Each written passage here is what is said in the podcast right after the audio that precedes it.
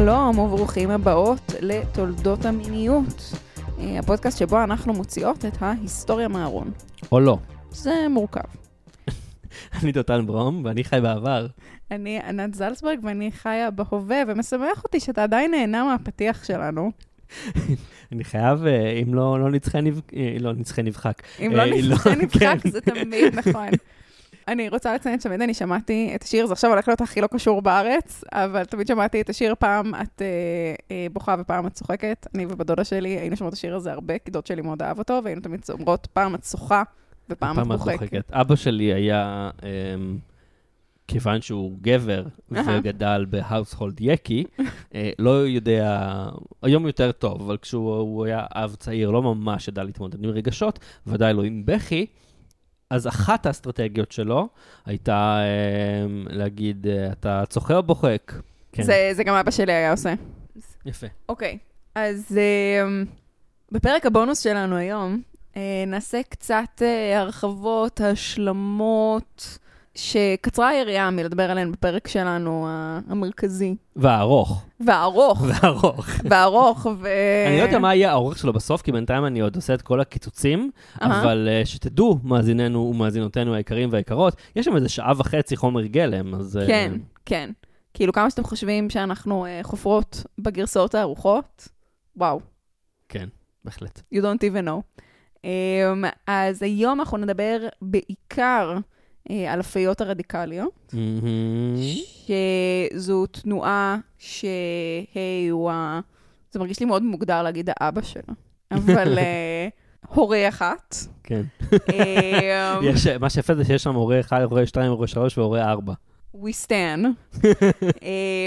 אבל גם קצת ננצל את הפלטפורמה, לעשות איזושהי, לפתוח סוגריים ארוכים, לא מדי, על אחת מהשראות של היי, שזה הנרי גרבר, נכון? בדיוק. זאת אומרת, מה שבעצם אנחנו רוצים לעשות היום, זה לספר קצת מההתחלה המוקדמת לפני אגודת מטשין, ולדבר יותר בהרחבה על מה קורה אחרי אגודת מטשין, בעצם כי הפרק שלנו מאוד התמקד כראוי בפוליטיקה הקומוניסטית והמפלגה הקומוניסטית ובאגודת מטשין והתנועה ההומופילית, אבל קראו עוד הרבה דברים מעניינים חוץ מזה.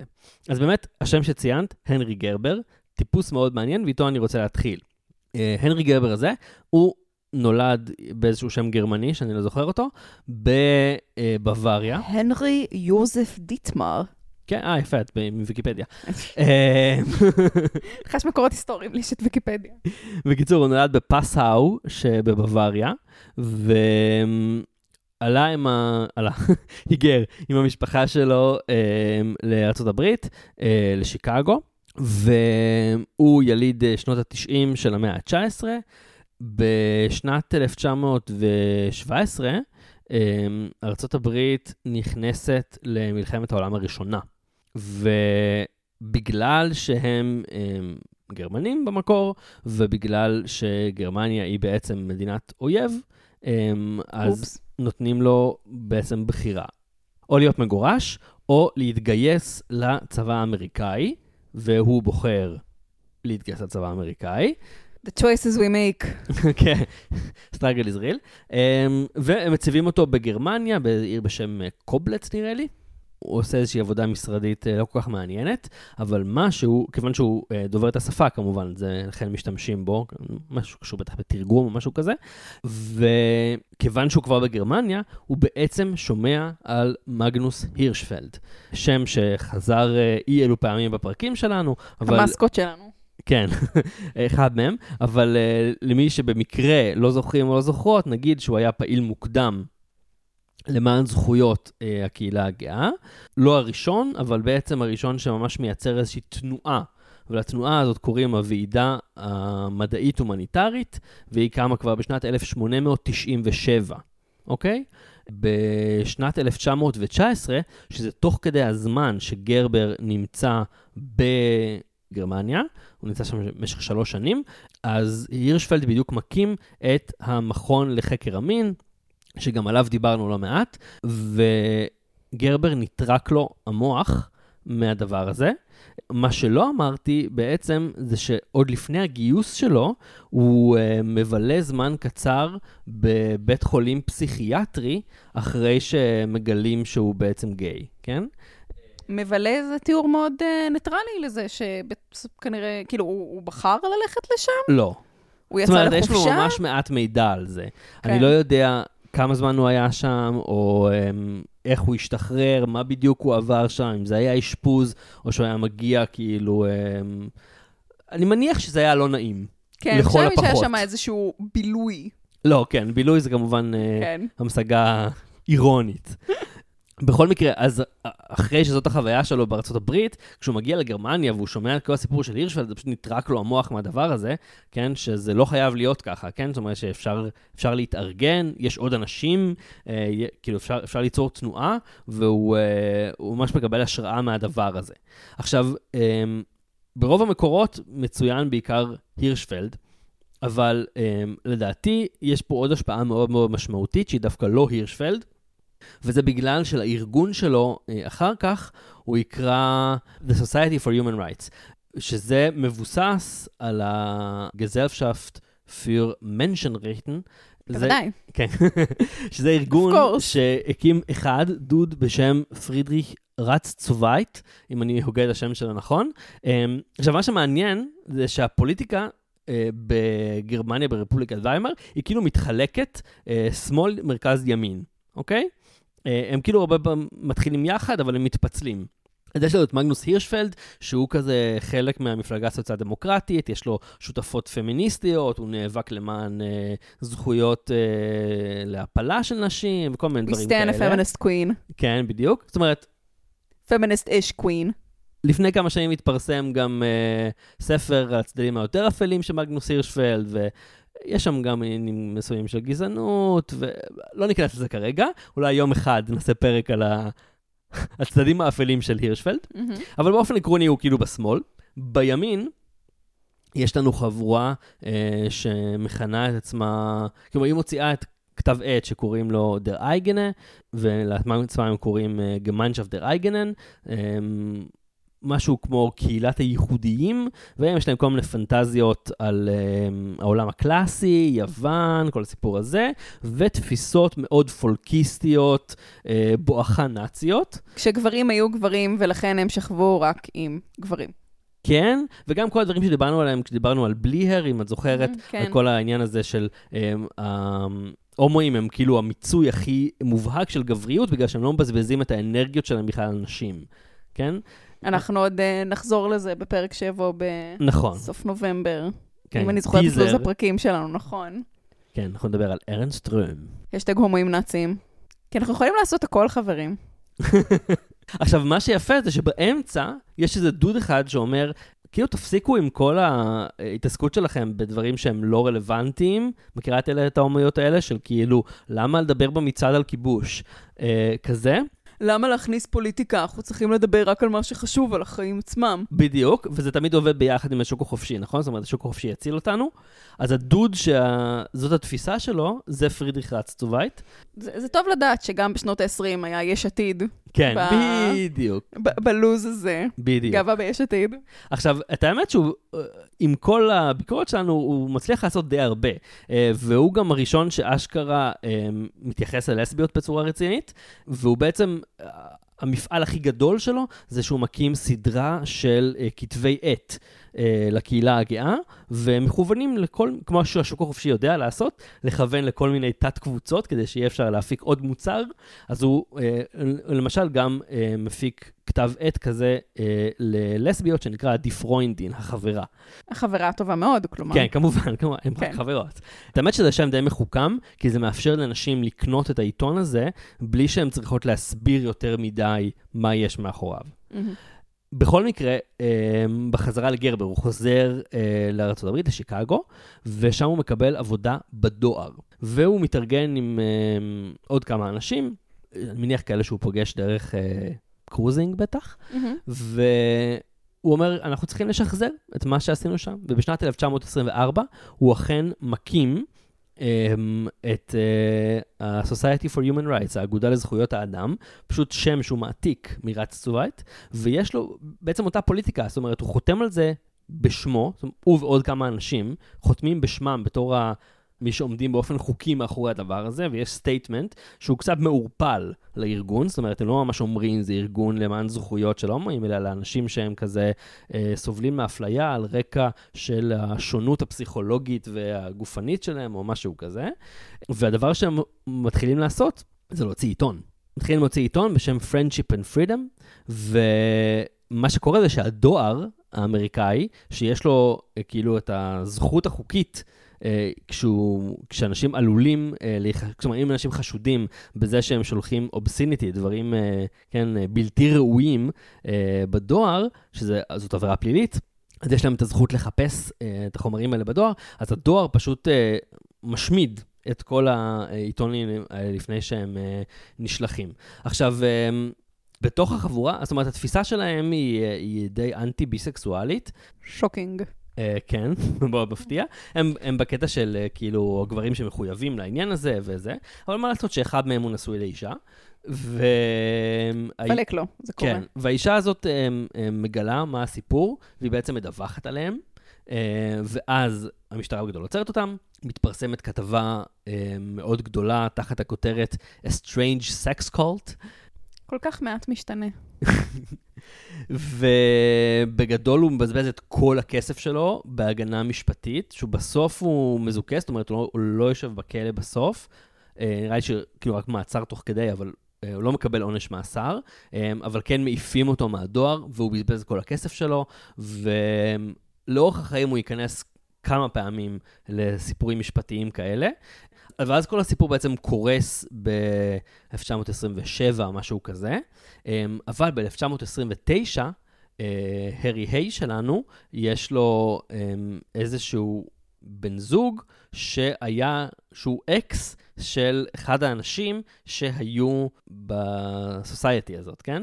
אני חושבת על זה שכאילו אנחנו לא התעכבנו מספיק בפרקים הקודמים על מפת האקסיות? מפת של האקסיות, כאילו, של מין זה כאילו אקסטרה נכון לגבי אקסיות, של כאילו עם לסביות, שכזה מין יש את הבדיחה של כאילו חלק מהלייף סייקל, של כאילו זוגיות לסבית, זה שכזה מין, אתן מכירות, אתן חברות טובות, אתן מקימות ביחד ארגון קווירי, אתן מתחילות לשכב, אתן מפסיקות לשכב, אתן נפרדות, אתן נהיות חברות טובות שוב, אתן יוצאות עם האקסיות אחת של השנייה, ואז אתן חוזרות להיות ביחד.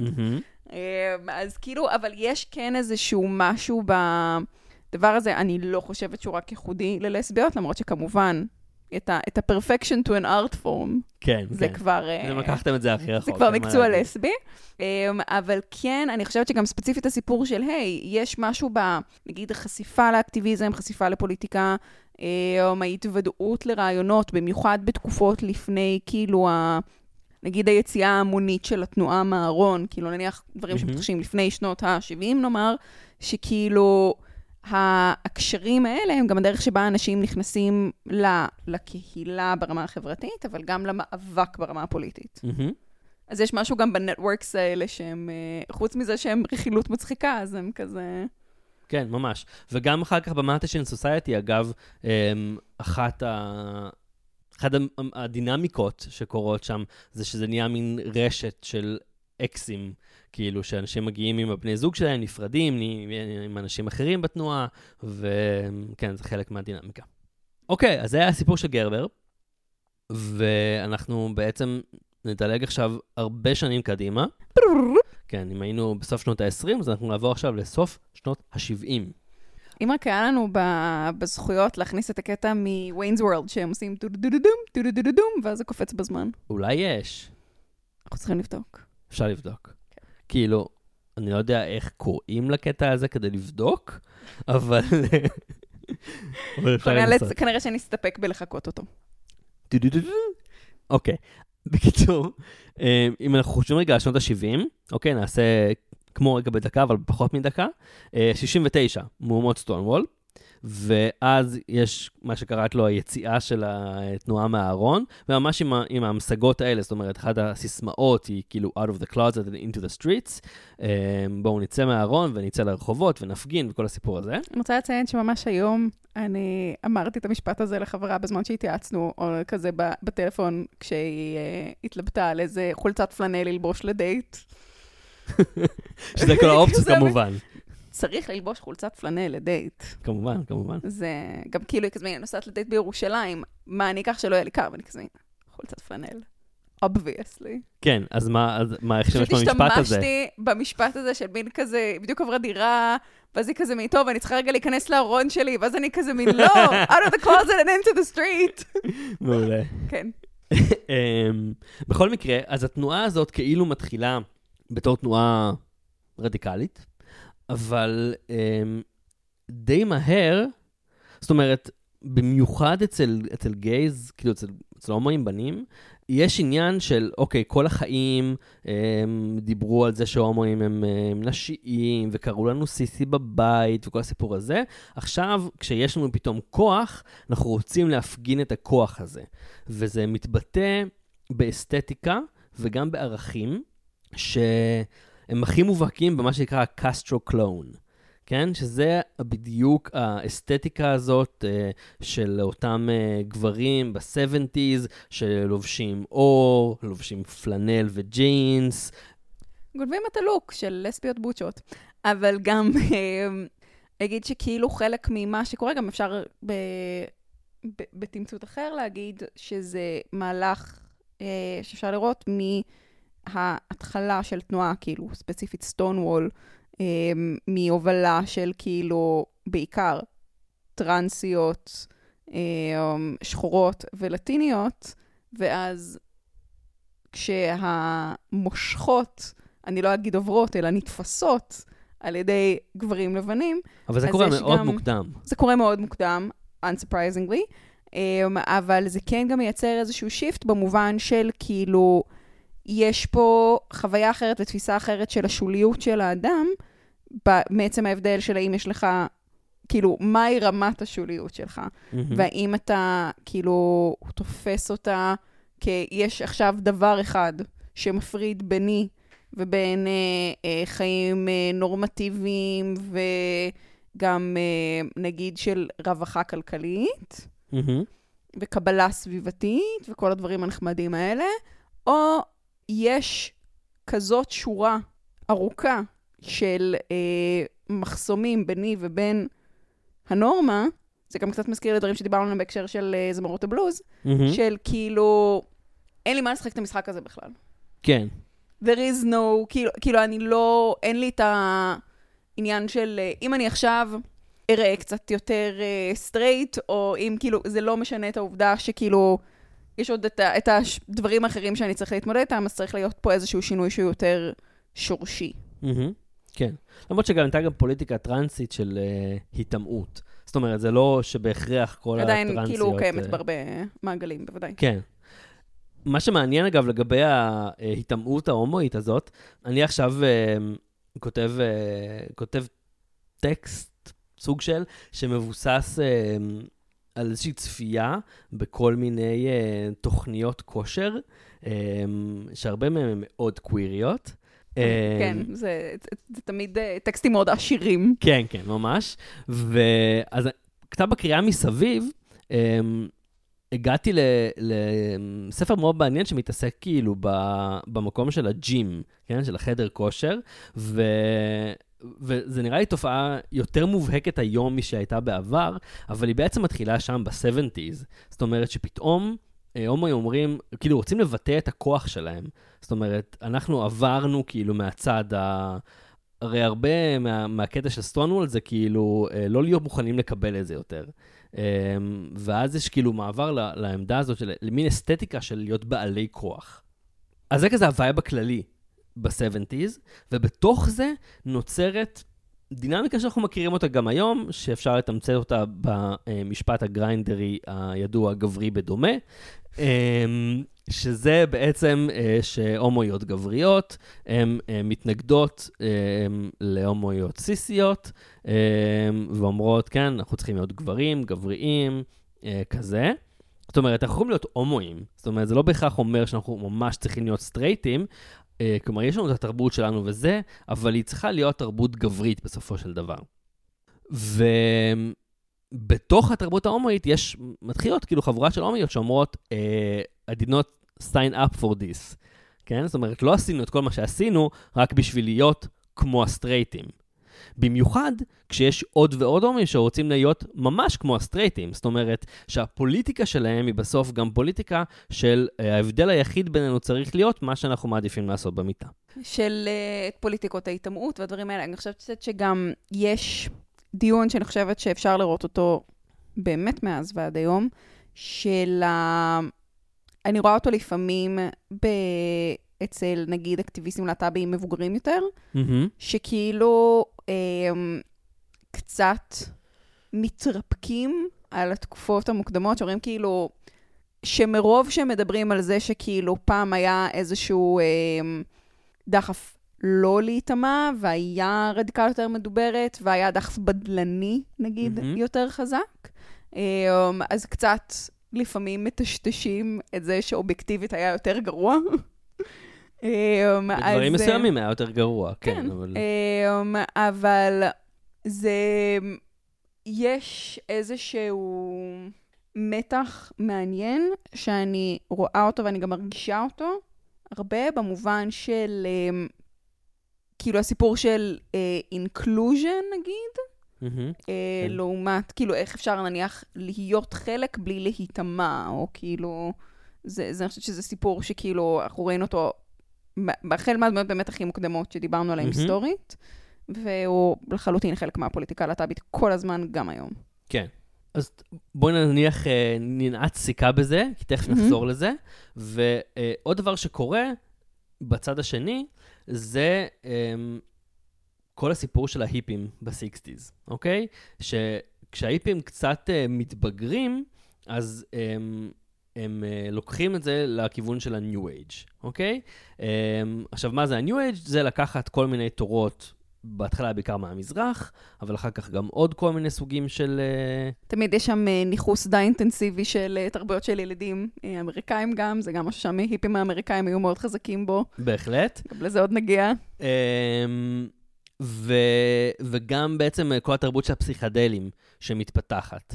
נגיד כל הסיפור של טימותי לירי, כן, אין לנו זמן להכנס לזה, אבל גוגל הם, טיפוס מאוד מאוד מעניין, שמפתח, פסיכולוג שמפתח את כל הסיפור של מה שנקרא פסיכונאוטיקה, כן, יציאה למסעות אסיד וכל מיני כאלה, ולא יש איזשהו חבר שעובד איתו גם, שהוא מין כמובן שהוא גם גורו רוחני, וגם מורה ליוגה, וגם פסיכולוג, וגם מתעסק בפסיכודלים. כל כך הרבה נורות אדומות נדלקו עכשיו. וכמובן שקוראים לו בבא רמדס, או משהו כזה, אם אני זוכר נכון. בבא זה כמובן לא שם מולד, אז האיש הזה תכף יחזור להיות חשוב. עכשיו, בהשפעת כל התורות הרוחניות האלה, ובהשפעה של בעצם התנועה הלהט"בית של שנות ה-70, זה קצת דיברנו בפרק גם מקודם, שבעצם כל מיני להט"בים שהיו חלק ממסגרות דתיות, אז אומרים, אנחנו רוצים שהמסגרת הדתית שלנו תכיל אותנו, כן? ואז קמות כנסיות להט"ביות, בתי כנסת להט"בים, כל מיני דברים כאלה. חלק מהלהט"בים אומרים, טוב, תראו, כל הסיפור הזה שהדת הממוסדת, לא ממש בשבילי, אבל נראה לי שבעולמות האלה שה-New Age, שם יכול להיות משהו משמעותי. כי גם, אני חושבת שהסיפור עם ההיפים, אני שנייה אגל לזה משהו שמעבר, כאילו אני חושבת שבשביל הדור שלנו היפים, בוודאי היפים של 60's, 70's, זה משהו שנשמר בעיקר בתור איזה מין תחפושת לפורים שקונים בכזה מין בית הצעצוע. התחפשת? ברור. כי אצלנו זה היה חזק האפריקים. אפריקים זה גם היה כאילו עם המוהק כזה, זה גם היה אירוע. ניטים, כן. אבל הייתה שנה שהתחפשתי לג'ניס ג'ופלין, זה גם היה מאוד עדיין אינטליגנטית. כן, תודה. אבל אני גם רוצה להגיד שנייה על ההיפים, שיש שם, שזו תנועה שיש לה מיקום מעניין ביחס בכלל לרעיון של פעילות פוליטית. שמצד אחד יש פה תנועה באמת מאוד לוס, תנועה תרבותית יותר מהכל, שהיא אנטי-מערכתית, והיא כן קוראת תיגר, אולי לא מאוד נחרץ וכועס ורהוט, אבל דפנטלי נחרץ בדרכו על מגוון מוסכמות, ובעיקר אגב מוסכמות נגיד קפיטליסטיות, ועל המבנה גם המשפחתי באיזשהו מקום, ועל מוסכמות גם של הגינות מינית לגמרי, המהפכה המינית, אבל מצד שני גם תנועה שמאוד מנותקת מהרבה פוליטיקה מאורגנת, אפילו לא בהכרח מפלגתית, אבל אני חושבת שבמין, בפילטר ההיסטורי של hair או across the universe, אז זה נראה כאילו ההיפים across the universe, הסרט? כן. שמוסס על החיים של הביטלס? לא, זה סרט שהוא כאילו, זה מין ג'וקבוקס מיוזיקל כזה שמשתמש בשירים של הביטלס, זה אחד מהסרטים... ויזואלית מאוד יפה, אני זוכר. שבאמת מאהובים עליי, אגב, אותה במאית של הסרט על פרידה. כן, כן, כן. אבל באמת אחד מהסרטים האהובים על עצמי המתבגרת, והתקופה ההיפית היחפה שלי. אבל כאילו להגיד שזה מילים נרדפות, נניח היפים וההתנגדות למלחמה בווייטנאם, לא מדויק היסטורית. אז יש פה איזשהו גם לפעמים מתח בין האנשים שהם בעיקר, נגיד אלה שהם לא לבנים סטרייטים, שכאילו נכנסים לתוך כל הפן ההיפי, מתוך גם כאילו, יש להם איזשהו מקום לחזור אליו אחר כך, ומי שאחר כך נכנסים כאילו, שהם מתערבבים בתוך המין תרבות נגד הזאת של שנות ה-60, גם מתוך מקום של כאילו, צריך לערער על המוסכמות, כי המוסכמות הקיימות דופקות אותנו in one way or another, ואז גם מזה יש לפעמים גם התנגשויות של ההיפים, והמהפכה המינית עם... פמיניסטיות, כי זאת מהפכה מינית שבאה לשרת בעיקר צרכים ורצונות מיניים של גברים, ועם להט"בים, ועם התנועה לזכויות האזרח שדיברנו עליה הרבה בפרק על בולדווין, אז כאילו זה משהו שהוא מעניין, בעיקר בגלל שעכשיו אנחנו נראה שמישהו שמאוד סומך בפוליטיקה המאורגנת, ונגיד כועסת, כמו הארי היי, מתערבב, כאילו מתממשק, עם ה-sex and drugs and rock and roll, והאהבה החופשית, ו-all you need is love הזה, זה מעניין כאילו מה קורה במפגש. כל הדינמיקות שתיארת עכשיו, ממש יפגשו אותנו עוד רגע בפיות הרדיקליות, כי יש שם בעצם מתחים פנימיים בתוך התנועה הזאת. אבל עוד לפני הפיות הרדיקליות, יש מעגל, כבר משנת 1975, שהם קוראים לו The Fairy Circle. וזה פותח אותו, מקים אותו, סופר, איש מאוד מאוד מעניין בשם ארת'ור אבנס. עכשיו, אין לנו זמן להיכנס לעומק עם הסיפור של אבנס ומי הוא היה ומה הוא היה, אבל כן הבאתי פה את הספר הזה, שנקרא Witchcraft and the Gay Counterculture. אני אתאר רגע למאזינים בבית שיש פה ציור של מין דמות פאונית כזאת, נגיד, עם קרני עז וזקן.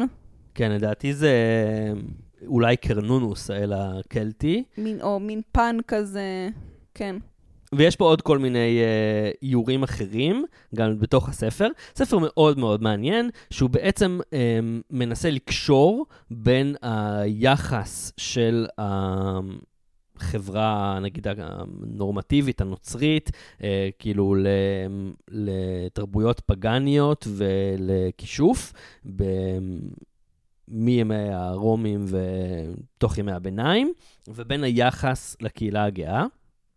וקצת כמו שהיום יש כן את הדינמיקה הזאת, נכון, של פמיניסטיות שאומרות, אנחנו המחשפות שלא הצלחתם לשרוף, נכון, ואימוץ של דמות המחשפה בתור כאילו סמל למאבק הנשי וזה, אז יש פה כל מיני מהלכים די דומים, אחד מהם זה עם הסיפור של הפרי, כאילו הדמות של הפרי, אבל לא הפרי בקטע של כזה כמו טינקרבל, אלא הפריז כאילו יותר בקטע האירי של אותם כאילו העלים הקדמונים שהפכו להיות רוחות, שמה שנקרא שי או משהו כזה, אני לא זוכר, שמתחבאים בכל מיני טילים זה, אבל יש פה ממש פרק, כן? פרק השני שנקרא Who Were the Fairies? אחר כך, אגב, הפרק שאחריו נקרא Homosexuality and Class Warfare. Love it. אגב, ציינת את טינקרבל ופיטר פן, אז אנשי הפיות הקלטים הם חיים בארץ הנעורים, בטרננוג, והם לא מזדקנים אף פעם. אז יש שם גם איזשהו משהו נגיד האדרת הנעורים ההומואית? האדרת הנעורים, הטווינקיות הנצחית, שהוא ממש גם שם. בכל מקרה, המעגלים האלה שהוא פותח לא הופכים להיות איזושהי תנועת המונים, אבל הספר הזה שהוא כותב ב-78, אגב, אני נתקלתי בו בחנות ספרים שמאלנית כזאת בניו יורק, הוא היה לא זול, כי כמובן חנות ספרים שמאלנית בניו יורק, למה שזה יהיה זול, אבל I got to have it. אז הוא הפך להיות ספר די משפיע, ובין השאר הוא השפיע גם על הפיות הרדיקליות, וגם השם הזה, הפרי סרקל, כנראה השפיע על הפיות הרדיקליות. אז זה מתחיל בזה, אוקיי? עכשיו, מה שקורה קצת אחר כך, זה שאיש, שזכרנו אותו גם בפרק, בשם קיל הפנר, עכשיו שכחתי מה השם הפרטי שלו, הוא גם בעצמו טיפוס מאוד מעניין, כי הוא גדל כאמיש, עזב את האמישים, כן, יש להם את העניין הזה שהם יוצאים לשנת חטאים. הרום שפרינגה. ככה זה נקרא? ככה זה נקרא. הם מקבלים שנה, כאילו, יש לאמיש קונספט ממש מעניין, שהם כאילו חיים בצורה שהיא מאוד מאוד מנותקת מהמודרנה, אני רגע אתווך. קצת מזכיר לנו את חברנו לנגר וחסידות בלז, אבל מובנית בתוך התפיסה של האמיש, זה שאתה מקבל שנה, כשאתה בן 18 או 19, לחיות בעולם החיצון, ואתה מקבל פס על הכל. כן. אתה יכול לעשות באמת מה שבא לך. ואחד הדברים המרתקים לגבי האמיש, זה שרובם המוחלט חוזרים. אחרי השנה הזאת, הם כאילו אוכלים כף של החיים, והם חוזרים. כן. והיה לי אמת שיחה על זה עם בחור חרדי לשעבר לפני זה, ממש בחג, כאילו. וכאילו, זה היה מעניין מה היה קורה לשיעורי היוצאים בחברה החרדית הישראלית, אם היו ממסדים דבר כזה. כן, לא חושבת שהם היו חוזרים? אני חושבת שאולי דווקא כן היו חוזרים. כן. כאילו יש משהו... זאת אומרת, אם זה מוסדר, יותר קל להתמודד עם זה. בדיוק, כי גם יש משהו באיסור המוחלט, שאני לא יודעת אם זה, כאילו, אולי קצת חללה גסה מדי להגיד משהו בטבע האנושי, אבל כאילו אתה רוצה לדחוף אותו. והמין פס הזה, וכאילו הכל מותר, זה... טוב, זה גם למה יש לנו קרנבלים בתור שסתומים חברתיים, וכן, דברים מהסוג הזה. כן. לנין טען שזה גם הפונקציה של ספורט. לנין טען כל מיני דברים. הוא טען כל מיני דברים, אבל זה פשוט אחת הטענות הבעיינות שלו בעיניי, שאומר שכאילו לשם, זאת הדרך המקובלת חברתית שמצאנו, כאילו במקום לשחרר את הדחף העלים שלנו במלחמה. כן. אז יש תחרויות ספורט. ברשותך אני לא נלך לכיוון הזה. לא ניכנס לתוך החור הזה.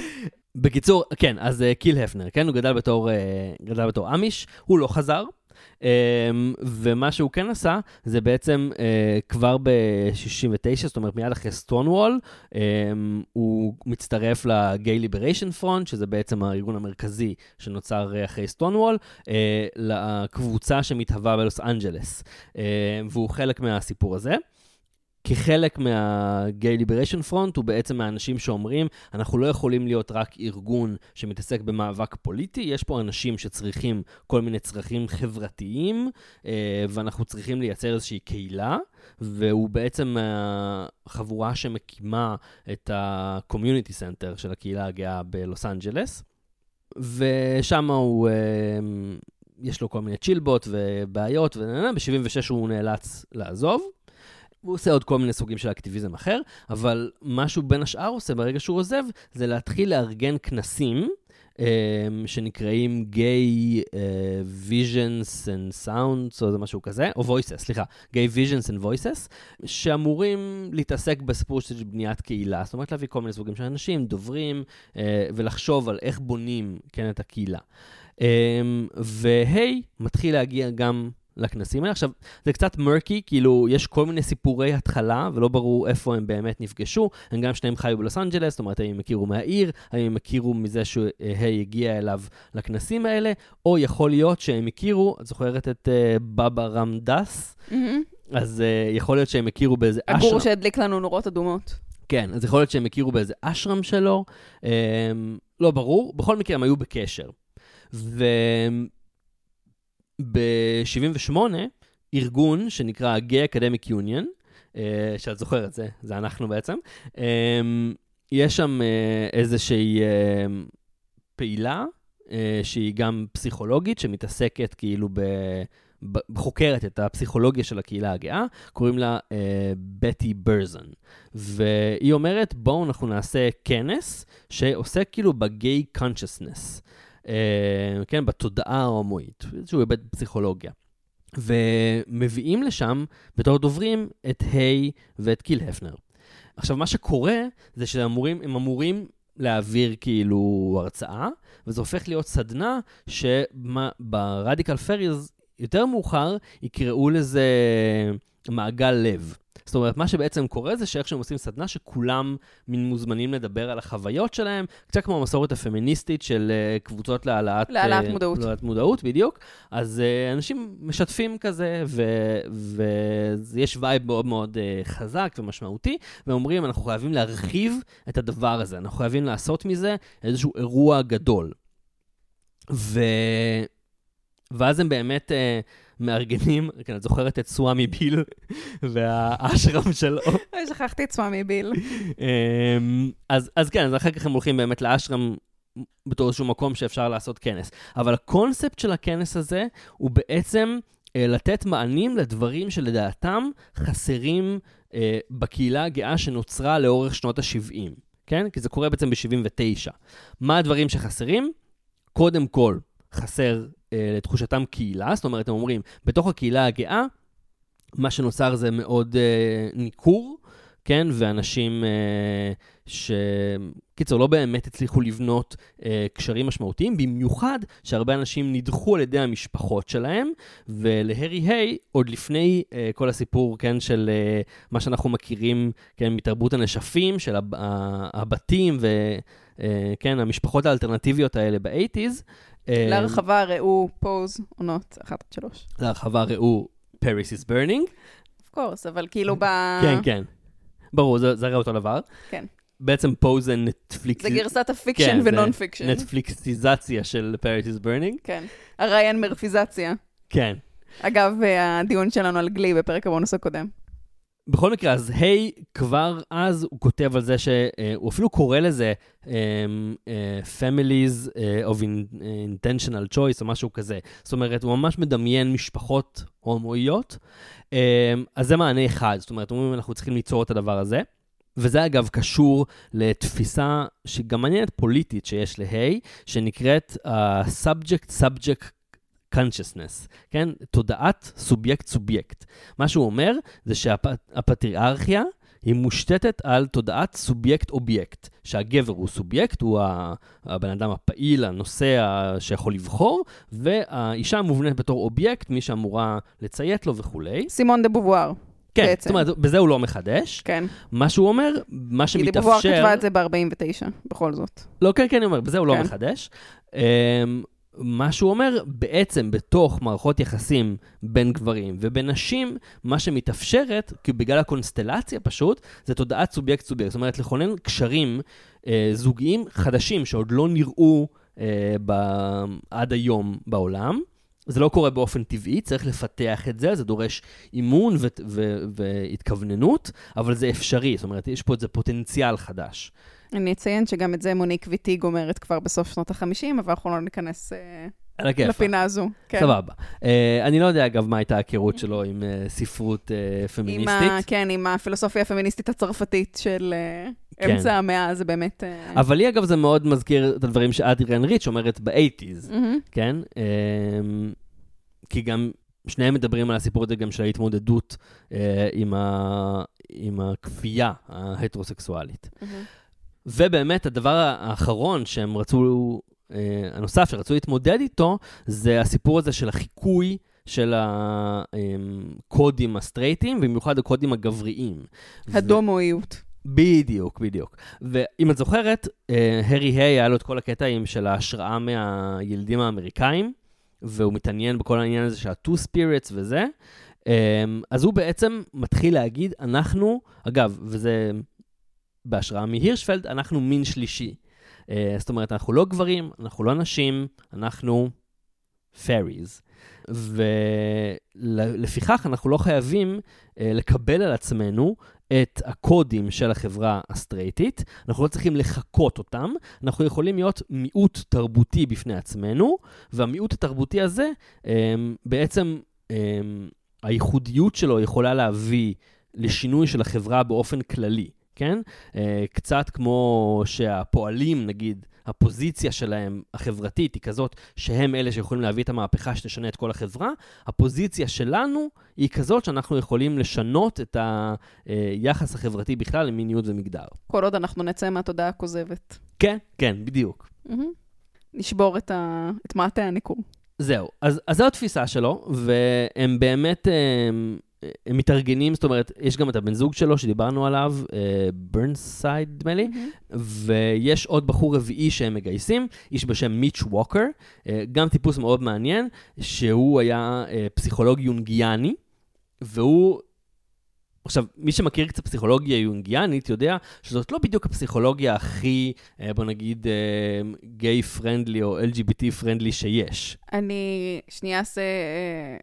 הבהרה למי שלא מכיר פסיכולוגיה יונגיאנית, יונג מתעסק מאוד במה שהוא קורא לו התפיסות התרבותיות הלא מודעות שלנו, שמבחינתו הן מאוד נשענות על מין הבחנות מאוד בינאריות, לגבי כאילו הזכרי והנקבי, בעצם מדבר על ארכיטיפים. על ארכיטיפים, וזה באמת תפיסה שהיא גם מאוד מאוד בינארית, והיא גם מאוד מנציחה תפקידי מגדר. שהם בעיניו כאילו עתיקים, והם חלק מה-DNA התודעתי שלה. בדיוק. זאת אומרת, הוא אומר, בעצם יש משהו עמוק, עמוק בתודעה של המין האנושי, שמתבטאת בחברות שלנו דרך המיתוסים, וזה אנחנו פוגשים את הדמות הארכיטיפית של האישה, הדמות הארכיטיפית של הגבר, כל מיני דברים כאלה. ומה שהתפיסה של מיץ' ווקר, היא בעצם להגיד, אוקיי, אנחנו צריכים רגע להתאים את יונג לגייז, הוא אפילו כותב, אגב, על ההומופוביה של יונג, והוא כותב, מתעסק בזה בתואר, הוא מביא את זה בתור רעיון, בתואר הראשון, המנחה שלו, או אחד המרצים שלו, מנסים לעשות לו איזשהו סוג של טיפול המרה, זה לא עובד, קיצר, אחר כך הוא כותב את זה בתזה לתואר שני, ואחר כך הוא כותב סדרה של ספרים, שהם גם, כאילו אורך הסבטיס, שהם גם נורא נורא מעניינים, כי יונג הרי זה הקצה הכי רוחני, נגיד, של הפסיכולוגיה, כן? הכי מיתי. בכל מקרה, אז הוא כותב סדרה של ספרים כאלה, מין מדריכים רוחניים, לאיך להיות כאילו הומו, פסיכולוגיה הומואית, אפילו מדריך למין הומואי, שכולל מין... גם רפלקסיה, כאילו, הוא עובד לפי פרקטיקות, עובר פרקטיקה, עושה מין היסטוריה שלה, כאילו המשמעויות שלה הרוחניות, ואז תרגילים לאיך עושים את זה, וטיפים, דברים, כן, באמת מאוד מעניינים. בקיצור, הוא מצטרף לחבורה הזאת, וכל ארבעתם ביחד, בעצם מארגנים את הכנס הראשון הזה ב-79. עכשיו, אם את זוכרת, היי מוציא את הקריאה, במת השין סוסייטי, כן, אתם מוצאים את המסמך הזה שמזמין אנשים להצטרף, אז עכשיו הוא מוציא עוד The Call, אחד לפיות הרדיקליות.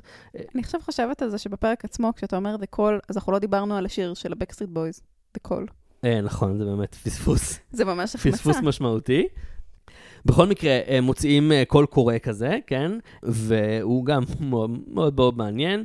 הזכרתי כבר שהוא מצטט למשל את אליסטר קראולי, שאנחנו נעשה עליו פרק. הפרק הבא שלנו.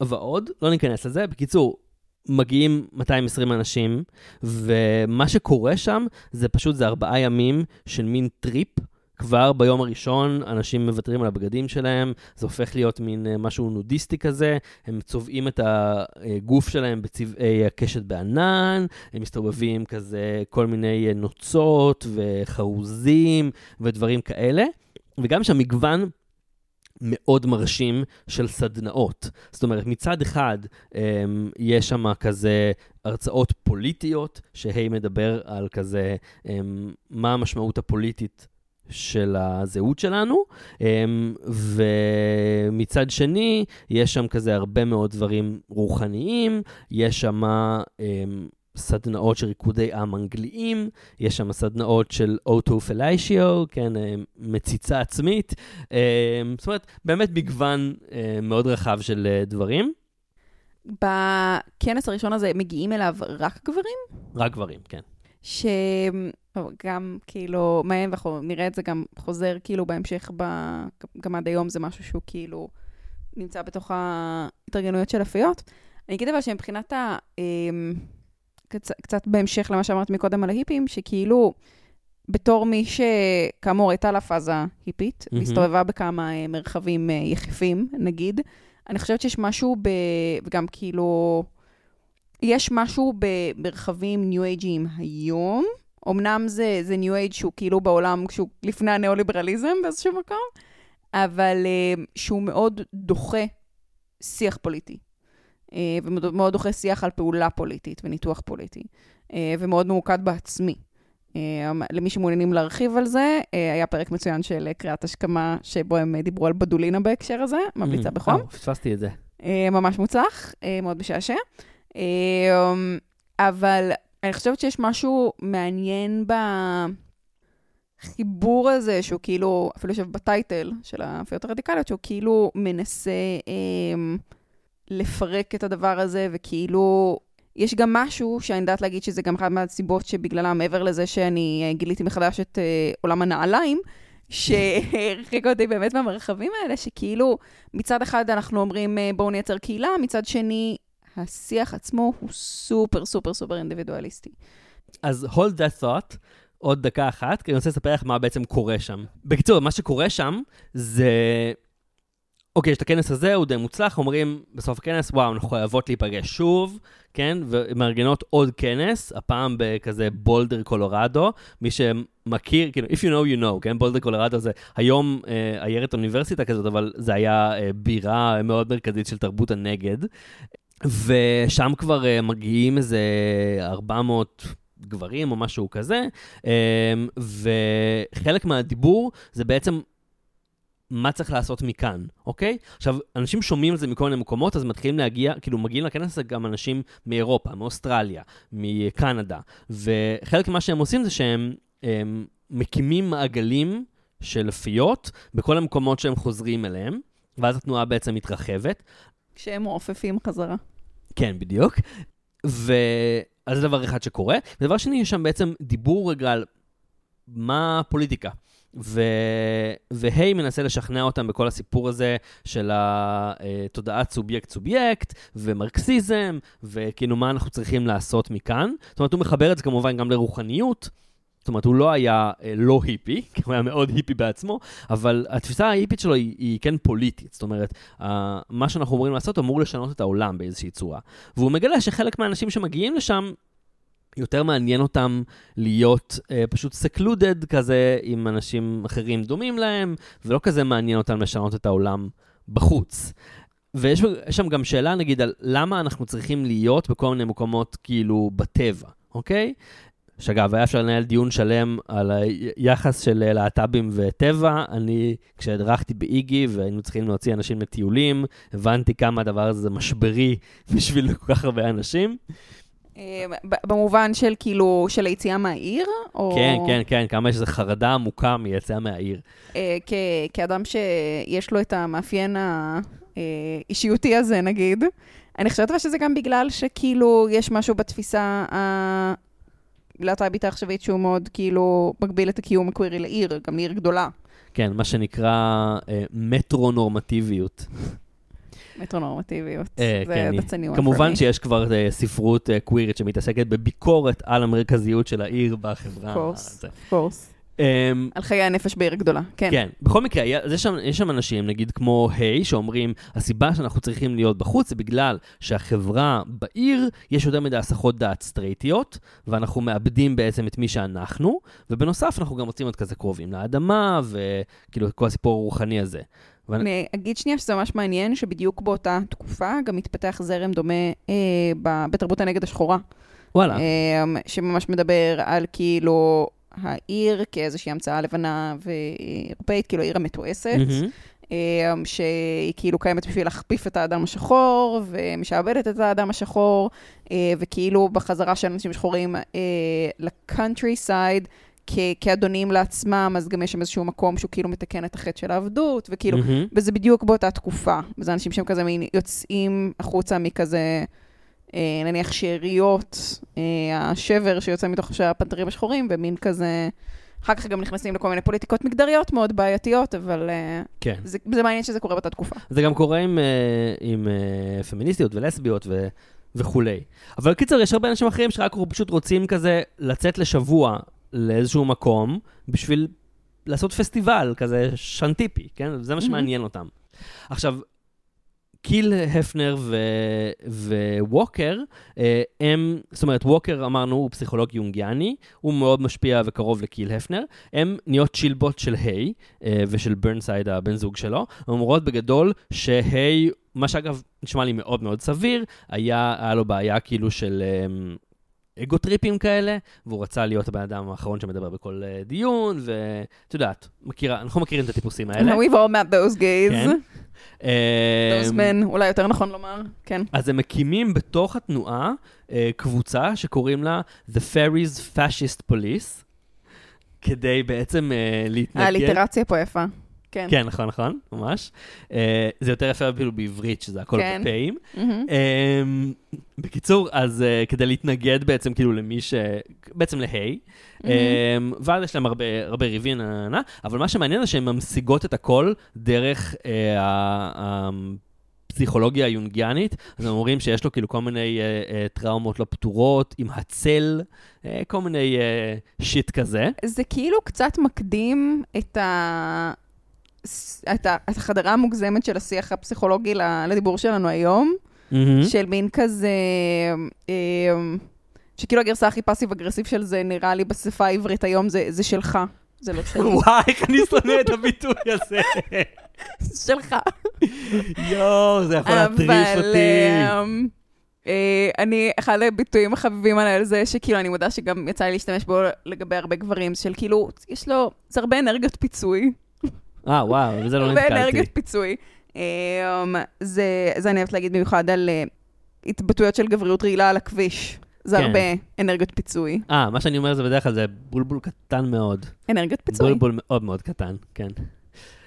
בקיצור, אז יש כאילו את המימד הזה של ההתנגדות לאגוטריפים, אבל כאילו שם בעצם איזשהו פיצול, זאת אומרת, כי הם יותר מעניין אותם להתעסק בפסיכולוגיה באמת, וברוחניות של הפיתוח של העצמי וכל הסיפור הזה, והיא רוצה למשוך לכיוון החברתי. יש פיצול, הם מקימות ארגון שגם קיים עד היום, שנקרא Tree Tops או משהו כזה.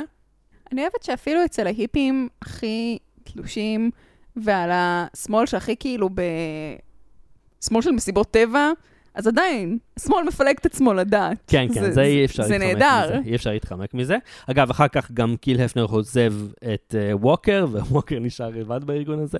קורס. עכשיו, מה שיפה זה שהם כאילו ממשיכים לבוא לאירועים של הפיות, למרות שהם כאילו עזבו את הפיות, אבל הם באים לכינוסים הגדולים כדי לסכסך, שזה נורא נורא יפה. באות להשחיר. עכשיו, יש פערים גילאיים מאוד מאוד משמעותיים, כן? יש איזה, אני לא יודע, בטח איזה 30-40 שנה בין ווקר לבין היי. אז היי בעצם מקבל איזושהי מידה של חסינות, בגלל שהוא נתפס בתור מין זקן העדה, כן? וזה מאפשר לו הרבה דברים, כמו שראינו אחר כך לעודד פדופיליה. אני בעד פדופיליה, אם לא אז כן, מה זאת אומרת? כן. אבל מה שכן קורה זה שבעצם המידה הזאת כאילו של ה... זאת אומרת, הרבה מאוד השפעות נכנסות לתנועה. אז אנשים מושפעים מהספר הזה של אבנס, ומתחילים להתעסק יותר בעניינים שקשורים כאילו באמת בכישוב ונאו-פגניות ודברים כאלה. יש השפעות כמו שרוחניות גברית, כל מיני דברים כאלה, והמימדים שהיא מכוון אליהם בהתחלה בעצם הולכים ונשחקים. זאת אומרת, המימד הפוליטי של התנועה באמת הוא כאילו קיים בתור איזשהו הד, אבל הוא נהיה יותר שולי לעומת מימדים אחרים שלה. ושם נראה לי שאפשר כאילו כבר לדבר על, גם קצת על הפוליטיקה שלהם היום. כן, אני חושבת שכאילו, אולי נגיד רגע משהו לפני כן לגבי הכניסה של הפיות לארץ? זו תופעה יחסית חדשה. זאת אומרת, אני לא יודע כמה בדיוק, איזה 10 שנים או לא, כאילו לא בדקתי. כאילו היה שלוחה שהוקמה פה בהתחלה, אני חושבת תחת השם פיות כנען. עדיין קוראים להם פיות כנען. זה עדיין נקרא פיות כנען? כן. או שיש פה גם משהו שהוא, כאילו, גם, אני חושבת שאולי שגם יש פה משהו שהוא מעבר לפיות כנען, שהוא כאילו בנוסף, או אני לא לגמרי בטוחה מה המתווה הארגוני של הדבר הזה. עד כמה שאני יודע, יש פה, זאת אומרת, בתוך הפיות הרדיקליות, הרעיון הוא שיש כאילו השפעה של התרבויות המקומיות, אז פה כאילו ימצאו את כנען בתור התרבות הילידית, גם פוליטיקה מאוד מעניינת. אז אינטרפטציה מעניינת למה ילידי פה, כן. ואז השבט כאילו של הפיות פה נקרא כנען, וזה כאילו הקבוצה, נגיד הקבועה, שנפגשת לאורך השנה, ומארגנים גם משהו יותר רחב לציבור שהוא לא רק חלק מהפיות הרדיקליות, שנקרא Queer Magic, שזה מין פסטיבל שקורה כל שנה, לא יודע, אולי לזה התכוונת, אבל... אוקיי, אני חושבת שכאילו, אז דבר ראשון מבחינת הפוליטיקה העכשווית, אז יש באמת את הסוגיה שעולה בכל מיני שלוחות ברחבי העולם של הפיות, שזה בעצם האם אלה מרחבים לגברים בלבד. כן. שכאילו חלק מההשפעות היונגיאניות, התמוהות של האירוע הזה, זה שכאילו דוחים את הבינאריה, אבל גם קצת אוהבות את הבינאריה, וגם יש משהו שהוא באמת קצת מורכב במרחבים ההיפים למיניהם, והנאו-פגנים למיניהם, ואני חושבת שזה למה יש הרבה טרפיות במקומות נאו-פגנים, יעני פמיניסטים, או יעני רוח נשית, העצמה נשית, נשיות קדושה, כל החרטה הזה, שכאילו, אני אומרת חרטה, אבל יש לי גם פינה מאוד חמה בלב למרחבים האלה, שלא תבין אותי לא נכון, בגלל שיש שם איזשהו מקום מאוד מהותני. ואז נוצר מצב שכאילו, פיות רדיקליות, ואנחנו דוחות את כל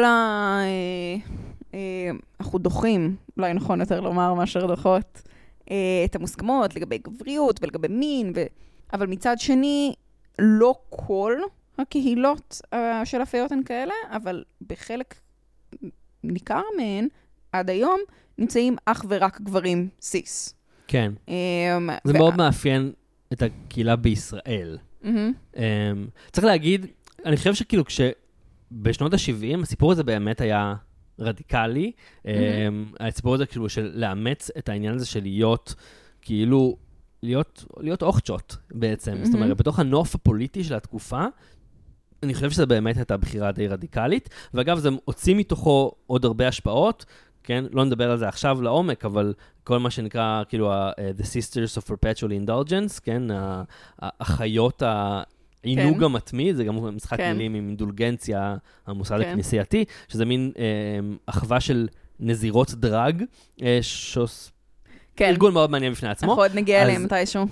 אז כאילו זה היה מאוד רדיקלי לתקופתו, ובמיוחד בהמשגה של היי באותה תקופה, שבעצם נסה להגיד, זאת אומרת, משהו די קווירי של היום, זאת אומרת, אנחנו לא גברים ולא נשים, ואני חושב שלאורך התקופה, זאת אומרת,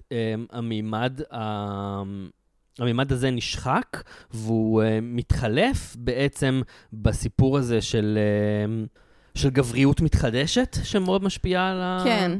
על הפיות הרדיקליות, והסיפור הזה כאילו של, כן, של מיניות קדושה ודברים מהסוג הזה. אוקיי, יש לי 2 דברים להגיד. דבר ראשון, שיש פה איזה מין תמונת מראה של מעגלים מאוד סטרייטים, שהם נגיד נושקי פרדס חנה, כן. של מיניות מקודשת וגבריות מקודשת. ברנינג מן. כן. מידברן. כאילו הברנרים זה משהו קצת אחר, אבל אני חושבת יותר על דברים... כן, גם...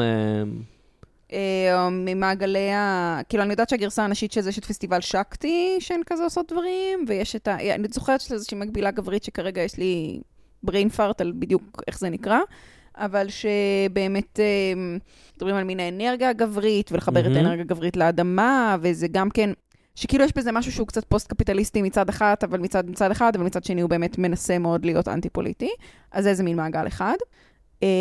ומצד שני, כאילו דיברת על אוכצ'יות, אבל זה decidedly לא אוכצ'י, כשאנחנו מדברים היום על הפיות הרדיקליות, כי כאילו כל ההקשר... אני לא בטוח. אני חושבת שההקשר של התרבות האוכצ'ית בארץ, מגיע מרקע אתני ומעמדי, שהוא הפוך למקומות האתניים והמעמדיים, שמהם מגיעים כאילו, לפחות האנשים שלי יצא להיחשף, שהם במעגלים של הפיות הרדיקליות. זאת אומרת, התרבות האוכצ'ית היא יוצאת מאיזשהו, כאילו, זאת שפה שכאילו, ליטרלי בשפה אפשר לשמוע, יוצאת מכאילו מזרחיות. ואגב, מאוד מעוגנת בעירוניות, מאוד כאילו, גם אם כאילו השורש שלה זה לא בהכרח תל אביב, אלא כאילו ערים אחרות, אבל כן, עירונית. והיום היא מתקיימת אולי יותר ב... כן, נגיד, פלורנטין רבתי. ולעומת זאת, אני חושבת שהפיות, יש שם איזשהו משהו גם, גם אפשר לשמוע את זה מהדמויות שכאילו, מהם זה קצת נולד, שמגיע מרקע אנשים שהם כאילו בארץ, אני יכולה להגיד על בסיס ההיכרות, אני אומרת מראש, מוגבלת שלי עם הדמויות, הרבה יותר אשכנזית, הרבה יותר כאילו, גם משיח שהוא אקדמי, זה גם מתכתב כאילו עם... דווקא בחוויה שלי זה לא כל כך אקדמי, אבל אני כן מסכים, כאילו, לא ספק זה תופעה שמעמד ביניים, ו... כמו הרבה מה שניסיתי להגיד באוכצ'יות, אני מסכים איתך לסיפור המעמדי האוכצ'י, מה שניסיתי להגיד שזה כאילו כן מרחב מאוד הומואי נשי, זאת אומרת במובן הזה של הרבה מאוד דרג, הרבה מאוד הערכה של כאילו תכונות של כאילו רכות ודברים, זאת אומרת זה וייב כזה, אז זה מה שהתכוונתי. כן, גם אני חושבת שיש את ה... כאילו יש את הגרעין הקשה הזה שבאמת שנפגש הרבה, וכאילו גם יותר נגיד מחובר ביום יום שלו, נאמר, לאג'נדה הרוחנית ואולי גם הפוליטית יותר. ואז יש אנשים שהם כאילו יותר, כאילו אני יכולה יותר להשוות את זה למין כאילו זיקה תרבותית של כזה ברנרים יותר, של זה לא היום יום שלהם, זה אולי לא האג'נדה שלהם ברמה היומיומית, וכאילו זה איזושהי מקבילה הומואית, אני כאילו עכשיו אגיד בהקבלה גסה, לכאילו הייטקיסטים שיוצאים כאילו למידברן, וכאילו בשביל קצת לפרוק עול. כן. אז זה טווח, אני לא אומרת שכולם כאלה או כולם כאלה, אבל כן יש משהו שהוא כאילו, בגלל ההשקה ובגלל התנועה המאוד חזקה של כל השיח והקהילות הניו-אייג'יות, למקום שהוא... הרבה יותר אינדיבידואליסטי, הרבה יותר חי בשלום עם קפיטליזם, ומנסה כאילו, נניח יותר במקום של כאילו בואו נבנה כאילו כיסים שאפשר לברוח מהם פעם מהקיום הקפיטליסטי, ולא להתנגד בהכרח. אולי כדי לקרקע את זה קצת, אני אספר לך קצת על החוויות שלי בפיות הרדיקליות. כי אני הייתי בשני מפגשים, אוקיי? הייתי במפגש אחד הייתה תקופה של הפיות בארץ, הייתה חווה, שאשכרה אנשים חיו שם, כאילו חווה בצפון הנגב, שאנשים אשכרה חיו שם לאורך השנה, והיו עושים שם כמה פעמים בשנה, מין מפגשים שמזמינים ככה יותר אנשים, כמובן חווה אקולוגית, כן, לא סתם חווה של דודו משה, כזה עם בנייני בוץ, כמו שאת מדמיינת את זה, שירותי קומפוסט, כל העניין. עכשיו, אני רוצה להגיד כאילו, קודם כל בתור פתיחה, אני חושב שבתור פעילות פנאי, זה אחלה, אני חושב שזה כאילו, זה מגניב שיש אנשים שהפעילות פנאי שלהם זה ללכת לאיזשהו מקום, להיות עם גייז אחרים, לשתף מה קורה איתם בחיים, ללמוד כל מיני קראפטס, להזדיין, נראה לי ממש סבבה. אין לי כאילו שום ביקורת על העניין הזה. אני יכול להגיד הייתה לי היכרות עם הפיות הרדיקליות בתור קונספציה, כמו כל ההיכרות שלי עם התרבות ההומואית, כלומר היא התחילה בתור... הכירות עם טקסט לפני שהתחילה הכירות עם העולם. אז אני באתי עם ציפיות מסוימות לגבי מה זה יהיה. הם לא בדיוק טעמו את מה שקרה שם, ואחר כך הייתי בעצם בעוד מפגש שהוא מפגש יותר גדול, זה מפגש שהיה בחורף, הייתי בעוד מפגש אחד בקיץ, שעושים מין מפגש כזה באיזה מעיין או נחל או משהו כזה, ואז באמת באים יחסית הרבה אנשים, וזה סיפור די דומה, זאת אומרת, מין מקימים מחנה כזה, ויש סדנאות, ומעגלי לב שמשתפים, וקצת כסים, כל מיני דברים כאלה. עכשיו, החוויה שלי, זאת אומרת, הייתה לי ציפייה שאומרת, אוקיי, מצד, כאילו, יש כאן תנועה שאמורה לשלב בין תפיסות, נגיד, כן, רוחניות, כאלה וזה, אבל גם שהיא תפיסה של ביקורת המציאות ופוליטיקה, ואני הרגשתי שזה מאוד מאוד בשוליים, זאת אומרת, שגם הדיבור על הפוליטיקה, היא אף פעם לא עוברת דרך התארגנות, זאת אומרת, אם יש התארגנות, היא התארגנות כדי לשנות כזה תודעה, אולי בתחומים של האומנות או משהו כזה, אבל אף פעם לא יהיה שיח על איך אנחנו מורידות את הפוליטיקה הזאת למהלכים קונקרטיים של התארגנות לצבירת כוח במציאות. כן. זאת אומרת, זה היה מאוד מאוד מובהק. זאת אומרת, השינוי אמור להיות בדרך זה שאנחנו נשנה את העצמי, שזה סופר כאילו א' ב' של ניו אייג', נכון? עכשיו, עוד דבר של ניו אייג' כאילו... אני כן חושבת שכאילו, אני שנייה עושה הבחנה בין הניו אייג' של בתחילת דרכו, ובין הניו אייג' הנאו-ליברלי שבתוכו אנחנו חיים. כן. בוא נאמר שבפרק הבא שלנו על אליסטר קרולי זה יישמע אחרת. אני לא חושבת שזה ניו אייג' בדיוק. הוא קצת נראה בשל ניו אייג'. טוב, אנחנו נגיע לזה. כן. עכשיו, עוד דבר שאותי עוד יותר הטריד, זה שהיה, כאילו, זה היחס למיניות. זאת אומרת, ברמה המוצהרת היה הרבה מאוד עיסוק במה זה, כן, מיניות פתוחה, מיטיבה, קווירית, הרבה מאוד סדנאות, כאילו, על תקשורת מינית ונגד פגיעה מינית. זאת אומרת, ברמה המוצהרת מאוד מאוד בזה. מהמם, אחלה. We love. אבל איכשהו כשהגיע הערב היה מאוד מאוד, זאת אומרת, וגם יש מרחב, זאת אומרת, יש מרחב שמכנים אותו כזה, נראה לי מקדש או משהו כזה, מקדש אהבה, וזה בעצם מרחב שאמור להיות מיועד לאנשים שרוצים מזה, אנחנו יכולים ללכת לשם, ובעיניי זה ממש מצוין, זה בעצם חדר חושך, רק בלי החושך. ובאמת שמתי לב שכשמגיע הערב, כולם פשוט מתחילים להתחלק לזוגות, או יותר מזוגות, כאילו כדי ללכת להזדיין, שזה עד כה סבבה, אבל הדינמיקה זה א', זה יוצר איזשהו דחף, לחץ מאוד מאוד חזק, כאילו לעשות את זה גם, זאת אומרת, זה מין, באופן לא מוצהר, לא מדובר, אבל זה מין מה שעושים, והדבר השני, קראת את החלקיקים האלמנטריים של וולבק? לא. אז לא משנה, וולבק, סופר שיכול להיות לעתים קצת בלתי נסבל, סופר צרפתי, אבל יש לו ספר ש... בין השאר מדבר גם על מין תרבות היפית כזאת בצרפת, ויש שם ילד שגדל אצל אישה היפית, כן, שממשיכה לארח מין מסיבות היפיות כאלה בבית שלה, והוא מין מסתכל על זה מהצד, ומה שהוא אומר, אוקיי, הם בעצם המירו את יחסי הכוח של הכלכלה ביחסי כוח של יופי. וזה הרגיש לי בצורה, כאילו זה היה מאוד מאוד חזק, זאת אומרת, מאוד מאוד ברור שאותם גברים צעירים, תל אביבים, שריריים ונעים, hooked up מאוד מהר, כאילו אחד עם השני, ואז היה מין לחץ על שאר האנשים, שהיו פחות לפי הסטנדרט הזה של היופי. הפשוטות העם. כן, גם כאילו למצוא עם מי, ואני הרגשתי שיש כאילו דינמיקה מאוד לא מדוברת, ומאוד מאוד חזקה של תחרות מינית. שזה כאילו ממש אמור להיות הפוך למה שאמור להיות כאילו האתוס הניו אייג'י, אבל נראה לי שמאוד מאוד נוכח במרחבים ניו אייג'יים. אני כאילו מהמרחבים שצריך להיחשף אליהם, שעם כל הצער שבדבר היו מרחבים סטרייטים. כן, I totally see it. אני גם חושבת שיש משהו קודם כל, העמדה אנטי פוליטית, לא רק ברמה של כאילו אלרגיית הכוח הכללית, שהיא גם בעיה של השמאל באופן כללי. שהיא בעיה של השמאל באופן כללי, היא בעיה של הרבה מאוד מעגלים פמיניסטיים, והרבה מעגלים קווירים, וכאילו, יש לי תזה שלמה בנושא שאני לא אפרוס אותה כרגע, אבל הסיפור של גם, שעם כל ההשחרות על נניח הפמיניזם הרדיקלי של שנות ה-70, והלסביות הפוליטית, כל הדברים האלה, אני חושבת שזה משהו איך אנחנו מתרגמים את הפוליטיקה של הסקס לחיים שלנו בפועל, הסקס שאנחנו אשכרה עושים, ולא רק אומרים שאנחנו עושים, אני חושבת שזה משהו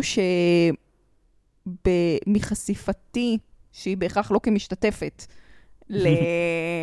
לתרבות סקס הומואית, די פסח. וזה משהו שכאילו רואים את התגובות עליו היום גם ברקנינג מבחינת אלימות מינית, שנחשפת יותר ויותר.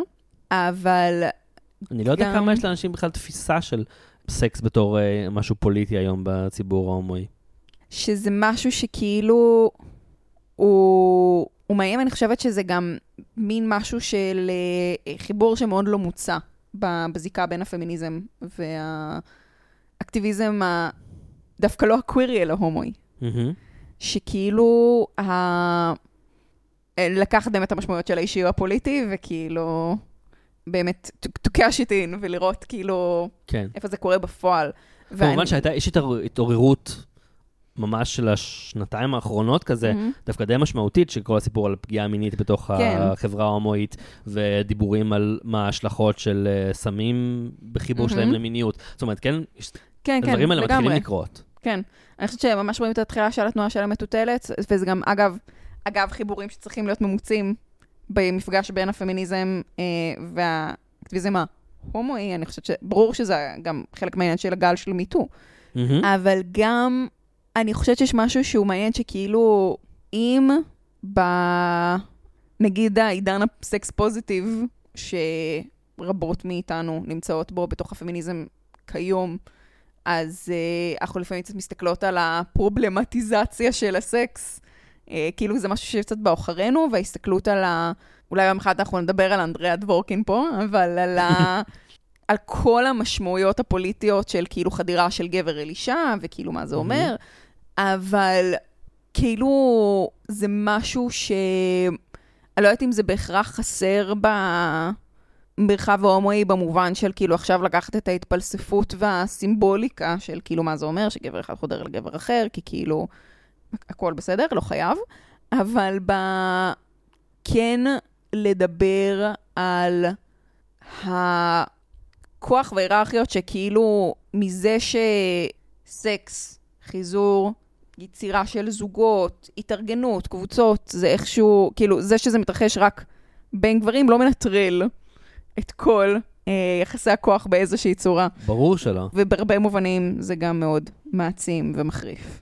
ברור, נראה לי שאפשר לבלות דקה וחצי בגריינדר, וכבר לראות שיחסי הכוח מובנים שם בצורה מוברגים עמוק. כן, ואני חושבת שגם חלק מהעיוורון שקורה הרבה פעמים במרחבים ההיפים האלה, ואני חושבת שזה גם למה הרבה מאוד מהסיפורים, כאילו, אני אגיד כשהם קוד מרחבים פרדס חנאיים, של מיניות מקודשת, יוצא מהם הרבה מאוד פרדס חנה, לא כולם שם היפים. נכון, אבל כאילו לא, אני מבין, לא, ברור. אני מבין את השם קוד, כן. אבל אני אומרת, כשם קוד במובן של כאילו, ההאבס האלה של מיניות מקודשת, והדברים האלה, שכאילו, זה מרחב כל כך פורה לפגיעה מינית, ושל ניצול. ואגב, כל הסואמיז למיניהם של שנות ה-70, שגם דיברנו עליהם, ומרחבי הכתות האלה. כאילו, יש סיבה שזה מאוד נמצא שם, שכאילו יש משהו בשיח ההיפר-אינדיבידואליסטי, והכל הוא במחשבה, והוא כאילו מסמא מלראות כוח, ולראות כוח כשהוא מופעל עליך. אז אני חושבת שזה איזה מין, אני חושבת שזה איזשהו סוג של cautionary tale, גם למרחבים האלה. לפני שאנחנו נסיים, אני רק רוצה להגיד באיזשהו דיסקליימר, שלהגיד שכאילו החוויות, אני הייתי רק בשני מפגשים, ורק בקהילה בארץ, לפי מה שאני מבין מהשיחות האינטרנטיות גם של הקהילה בארץ, ממילא היא שונה מדברים שקורים בעולם, זאת אומרת היא קצת נגיד מאחורה, בפוליטיקה של הפיות הרדיקליות בעולם, וכן היום בפיות כמו כל הדברים בארץ? כן. 20 שנה אחורה בהכל, והיום יש הרבה מאוד מרחבים של הפיות הרדיקליות שהם לכל המגדרים. נגיד ברוב המקומות, לפי מה שאני מבין, שהם מקומות משמעותיים, זאת אומרת, זה צרפת, זה בריטניה, זה ארצות הברית. יש איזושהי תפיסה כזאת שיש באופן כללי, התנועה היא לכל המגדרים, אבל יש מרחבים מסוימים, נגיד, שמסמנים אותם בתור מרחבים לגברים שאוהבים גברים, בתור איזשהו, כן, מרחב להתעסק בו בחוויה הספציפית הזאת. Mm-hmm. אבל ככלל התנועה כבר, כן, פתוחה, ואגב, יכול להיות שזה מתחיל לקרות גם בארץ, נגיד, באחד המפגשים שאני הייתי בו, היו זה 2 או 3 נשים, והיה דיון פנימי, זאת אומרת, היו אנשים שהיו גם הזדהו כקווירים, ואמרו, זה מה שאנחנו רוצים שיהיה פה גם בארץ. Mm-hmm. והיו אנשים אחרים שאמרו, כאילו, אני זוכר באופן ספציפי את המשפט, לא עומד לי מיקוס. שהוא משפט, כן, מאוד, מאוד יפה. אפשר להדפיס את זה על חולצה? כן, אני גם רוצה, כאילו, להגיד, אם השתתפות במעגלים של האפיות, או כאילו, זה מביא לכם פאן, וזה מביא לכם חוויות סקס חיוביות, וחוויות קהילתיות חיוביות, מהמם, מושלם, מדהים, אנחנו בעד. I don't want to yuck anyone's yum. ממש לא. אופו על החיים, אבל כאילו, אני חושבת שהשיחה שלנו פה היא קצת מנסה לדבר על אפיות נניח כתופעה, כן, שמושפעת ונמצאת, כאילו, וגם אפשר להשוות אותה לתופעות אחרות. כן, ובעיקר נראה לי שיותר התעסקנו בפוליטיקה של אפיות, ולא באפיות כפעילות פנאי. כפעילות פנאי זה נראה לי... וכאוסף אנשים, וכלגמרי. כן, או בדיוק, זאת אומרת, או כזהות אישית, זאת אומרת, כל הדברים האלה הם אחלה, יש לנו ביקורת על הפוליטיקה של התנועה הזאת, ככל שהיא מנסה להיות תנועה לשינוי המציאות. זהו. זה מוזר לי לעשות את הדיסקליימרים האלה, עד שפעם אחת אנחנו מדברים על אנשים שהם כאילו חיים היום. כן. זה מין... אבל זה המאפיין, כן? כשמדברים על אנשים שחיים היום, אז צריך לדבר על זה ברגישות יותר מאשר על מתים. כן. טוב, הפרק הזה מאוד ארוך. כן, אז נראה לי שנסיים אותו כבר כאן. תודה, ענת, שהיית שותפה מאוד כיפית ללרלור. תודה. ששיתפת מחוויותיך. וזהו, אנחנו נתראה בפרק הבא שיעסוק באליסטר קראולי, שהוגדר כאדם המרשע ביותר בעולם, ויהיה בו גם אורח שאני מאוד מאוד מחכה לקראת השיחה שלנו איתו. בכללי, פרק שאני מתרגש לקראתו. כן, ואני מאוד אוהבת את הפודקאסטים שלו, ומאוד מגניב אותי שאנחנו הולכים להקליט אותו. בקיצור, האזינו. יאללה ביי.